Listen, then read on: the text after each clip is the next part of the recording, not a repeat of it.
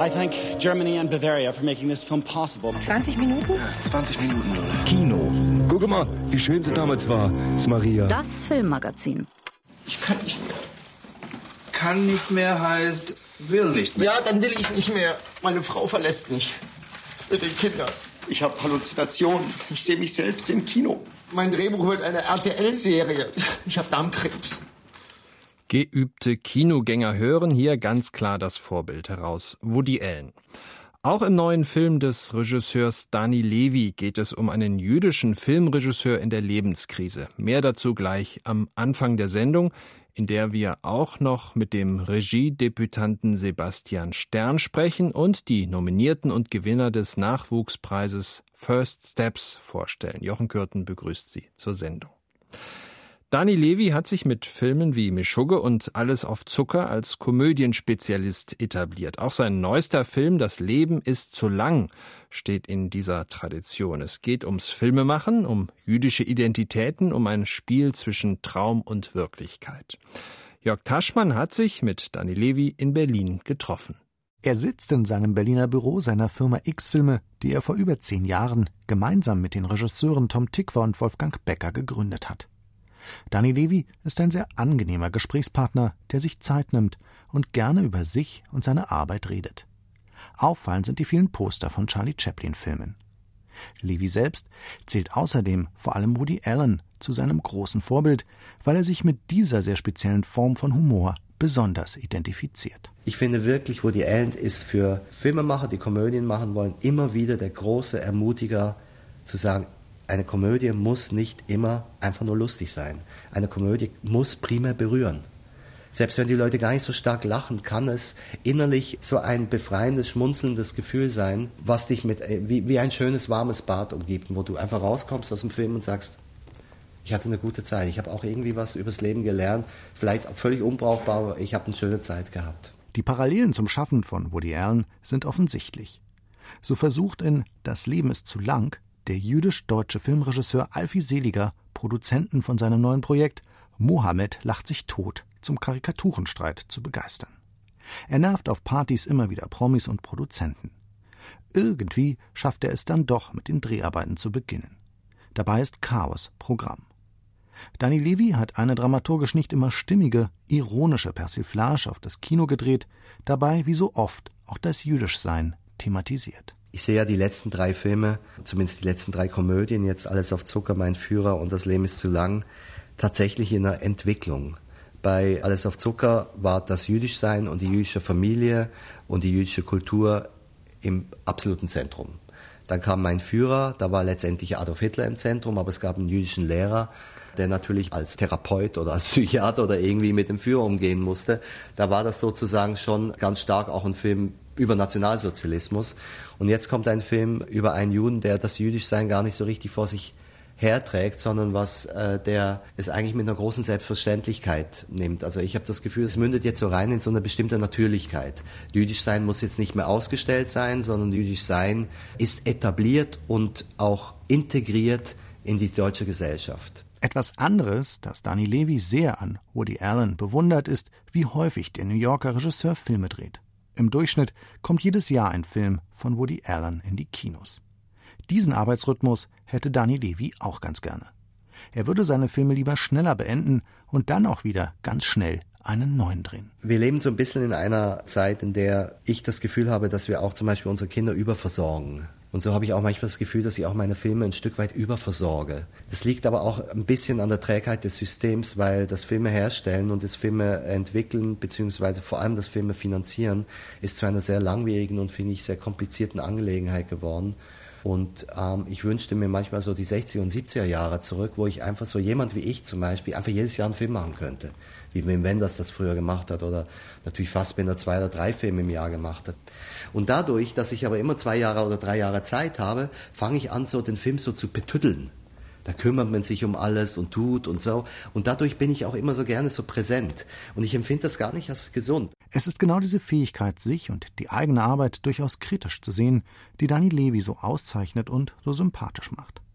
Und so sieht man sich seine Filme immer wieder gerne an, auch wenn sie nicht immer perfekt sind und nur selten durchgehend überzeugen. Es ist wie im Leben. Nicht alles gelingt, aber Dani Levi versucht es doch immer wieder. Das zeichnet ihn als Mensch und Filmemacher aus, und etwas zum Lachen und Schmunzeln gibt es in seinen Filmen immer. Soweit Jörg Taschmann über Dani Levi und seine neue Filmkomödie Das Leben ist zu lang.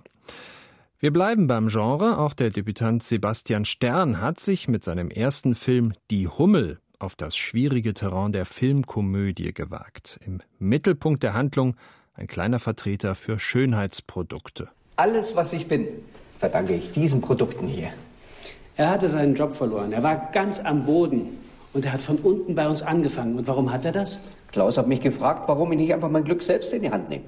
Ein kurzer Ausschnitt aus dem Film Die Hummel. Am Anfang herrscht noch Optimismus vor bei Pete, einem kleinen Vertreter, der sich auf Schönheitsprodukte für ältere Damen spezialisiert hat.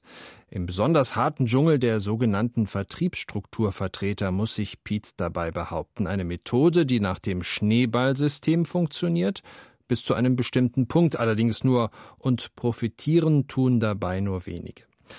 Sebastian Stern hat daraus eine Komödie gemacht und ich wollte von ihm wissen, warum er gerade eine solche Figur in den Mittelpunkt seines Debüts gestellt hat. Ja, ich bin auf die Idee gekommen, einen Film über einen Kosmetikvertreter zu machen, weil ich gehört habe und auch äh, im Bekanntenkreis das miterlebt habe, wie Leute sowas gemacht haben und mir erzählt haben, wie sie da auch in diverse tragikomische Situationen gekommen sind. Also auch mal lernen mussten und üben mussten, wie man Frauen anspricht und Komplimente macht. Und auch wie man die persönlichen Bekanntschaften, die man hat, ähm, benutzt als potenziellen Kundenkreis. Und ähm, das hat mich interessiert, weil es, ähm, weil es natürlich eine, eine gewisse Bitterkeit in sich trägt, dass man Freundschaften benutzt oder Bekanntschaften benutzt, um Geschäfte zu machen. Und das fand ich gleichzeitig aber auch so skurril dann wieder und absurd, dass es für meinen Wunsch, so eine lakonische Komödie zu machen, wo man auch ähm, schmunzeln darf und auch ein bisschen bitterer Humor dabei ist,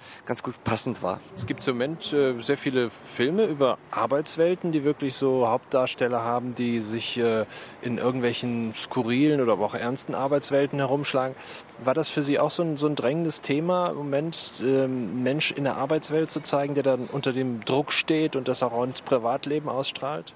Vielleicht ging es mir nicht so sehr um die Arbeitswelt an sich, aber mir ging es darum, natürlich jemanden zu zeigen, der mit, mit der Angst und letzten Endes auch der Realität seines eigenen Scheiterns konfrontiert wird.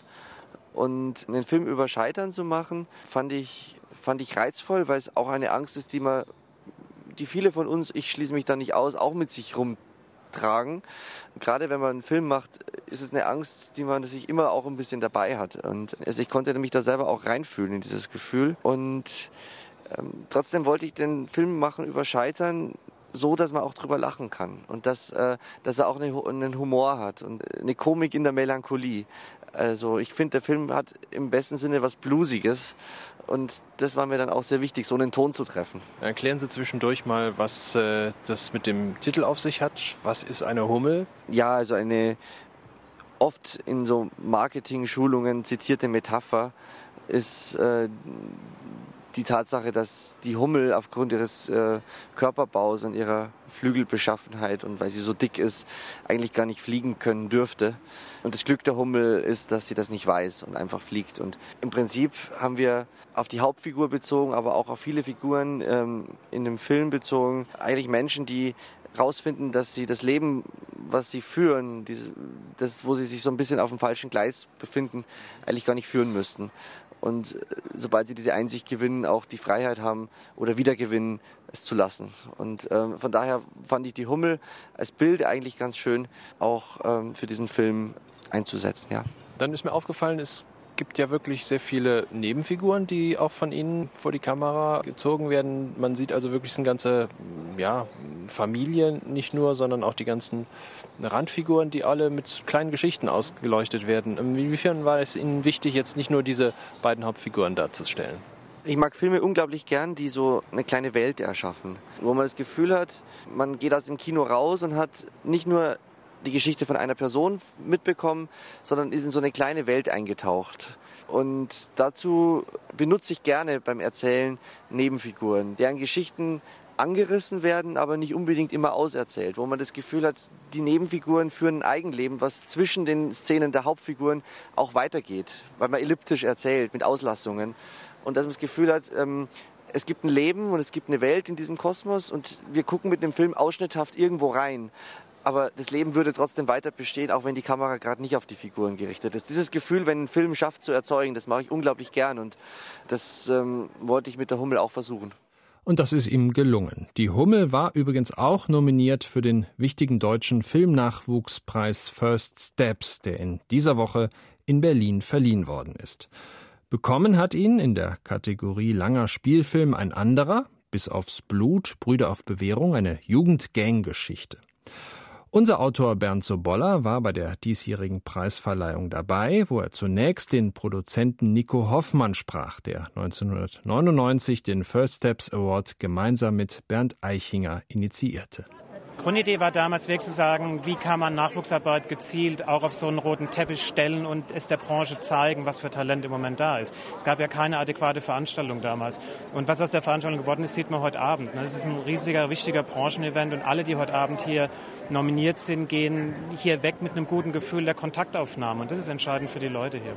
Ebenso entscheidend für die Hochschulabsolventen ist, dass sie in ihren Filmen Geschichten erzählen, die ihnen auf der Seele brennen. So schildert zum Beispiel der 30-jährige deutsch-afghanische Regisseur Bohan Kobani wie drei junge Moslems in eine Glaubens- und Identitätskrise stürzen.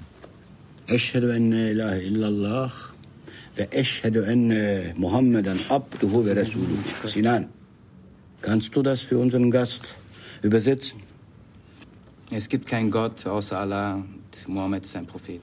Richtig. Das ist die Shahada, unser Glaubensbekenntnis dieser Satz, vor einem Zeugen gesprochen, macht uns zu Muslimen. Der Imam einer muslimischen Gemeinde in Berlin erklärt Daniel die Shahada, den wichtigsten Glaubenssatz des Islam. Doch Daniel ist eigentlich nur hier, weil er sich in seinen Arbeitskollegen Samir verliebt hat, der ebenfalls in die Moschee kommt und der gegen seine homosexuellen Gefühle ankämpft. Die 19-jährige Mariam hingegen hat gerade eine illegale Abtreibung hinter sich, von der ihr Vater nichts wissen darf. Und dann ist da auch noch der Polizist Ismail. Durch einen unabsichtlichen Schuss verletzte er vor drei Jahren eine Frau lebensgefährlich. Als Ismail dieser wieder begegnet, verliebt er sich in sie und sein Familienleben steht auf dem Spiel. Shahada verknüpft drei Geschichten miteinander, die von den Schuldgefühlen junger Moslems handeln. Für Regisseur Bohan Kobani gehören solche Geschichten heute zum Alltag in Deutschland. Ich würde sagen, ich kann im Jahr 2010 einen deutschen Film machen, ohne dass Deutsche noch mitspielen müssen. Und trotzdem dürfen es deutsche Geschichten sein und dürfen, dürfen es Geschichten sein, die in Deutschland verankert sind. Weil, ja, Deutschland ist inzwischen ein Einwandererland. Und ich glaube, dass, dass die Qualität, deutsch zu sein, nicht zwangsläufig was mit meiner Herkunft zu tun haben muss. Shahada ist ein überzeugend inszeniertes Drama mit hoffnungsvollem Ende. Das kann man von den anderen nominierten Spielfilmen nicht gerade behaupten. Satte Farben vor Schwarz von Sophie Heldmann zum Beispiel handelt von einem älteren Paar, gespielt von Senta Berger und Bruno Ganz, deren Ehe durch die Krebserkrankung des Mannes in eine tiefe Krise gerät. Und in dem Film Pico rekonstruiert der Regisseur Philipp Koch, wie drei Jugendstraftäter ihren Zellengenossen umbringen. Du Spast! So eine Scheißidee, schau dir den mal an. Hey, bleib mal ruhig. Ich bleib nicht ruhig. Schau dir den doch mal an. Der hat frische Verletzungen am Kopf. Es sieht doch nicht mehr aus wie Selbstmord. Damit kommen wir niemals durch. Und der Gewinner des First Steps Award in der Kategorie Abendfüllender Spielfilm schließlich, Oliver Kienle, erzählt in Bis aufs Blut, Brüder auf Bewährung, wie zwei Jugendliche ein wildes Partyleben führen und ordentlich Geld mit Drogendeals scheffeln, bis einer von ihnen im Gefängnis landet. Ich finde, Kino ist eine Plattform, wo man Geschichten erzählen sollte, wo man Menschen nicht unbedingt an einen Abgrund, aber im Idealfall an einen Abgrund treibt, um was über Menschen zu erzählen. Und Gewalt ist neben Humor das effektivste Erzählmittel im Kino. Und das, ich mag beides. Und deswegen ist der Film hoffentlich sowohl witzig als auch ja, mit Härte und Substanz. Das Bild, das die Filmemacher von unserer Gesellschaft zeichnen, spielt sich zwischen Lethargie und Verzweiflung ab, aber auch die Suche nach Religion, Gott und menschlichen Werten fällt auf. Auf jeden Fall nutzen die jungen Filmemacher die Chance, die ihnen die Hochschule bietet, und sie tauchen in gesellschaftliche Tiefen ein. Denn schon bald werden entsprechend der Fernsehmarktgesetze viele von ihnen leichtere Kost produzieren müssen. Warten wir es also ab, wer von den jetzt ausgezeichneten Regisseuren noch in ein paar Jahren in der Kinoszene mitmischt. Und das war's von Deutsche Welle Film und Kino. Mein Name ist Jochen Kürten.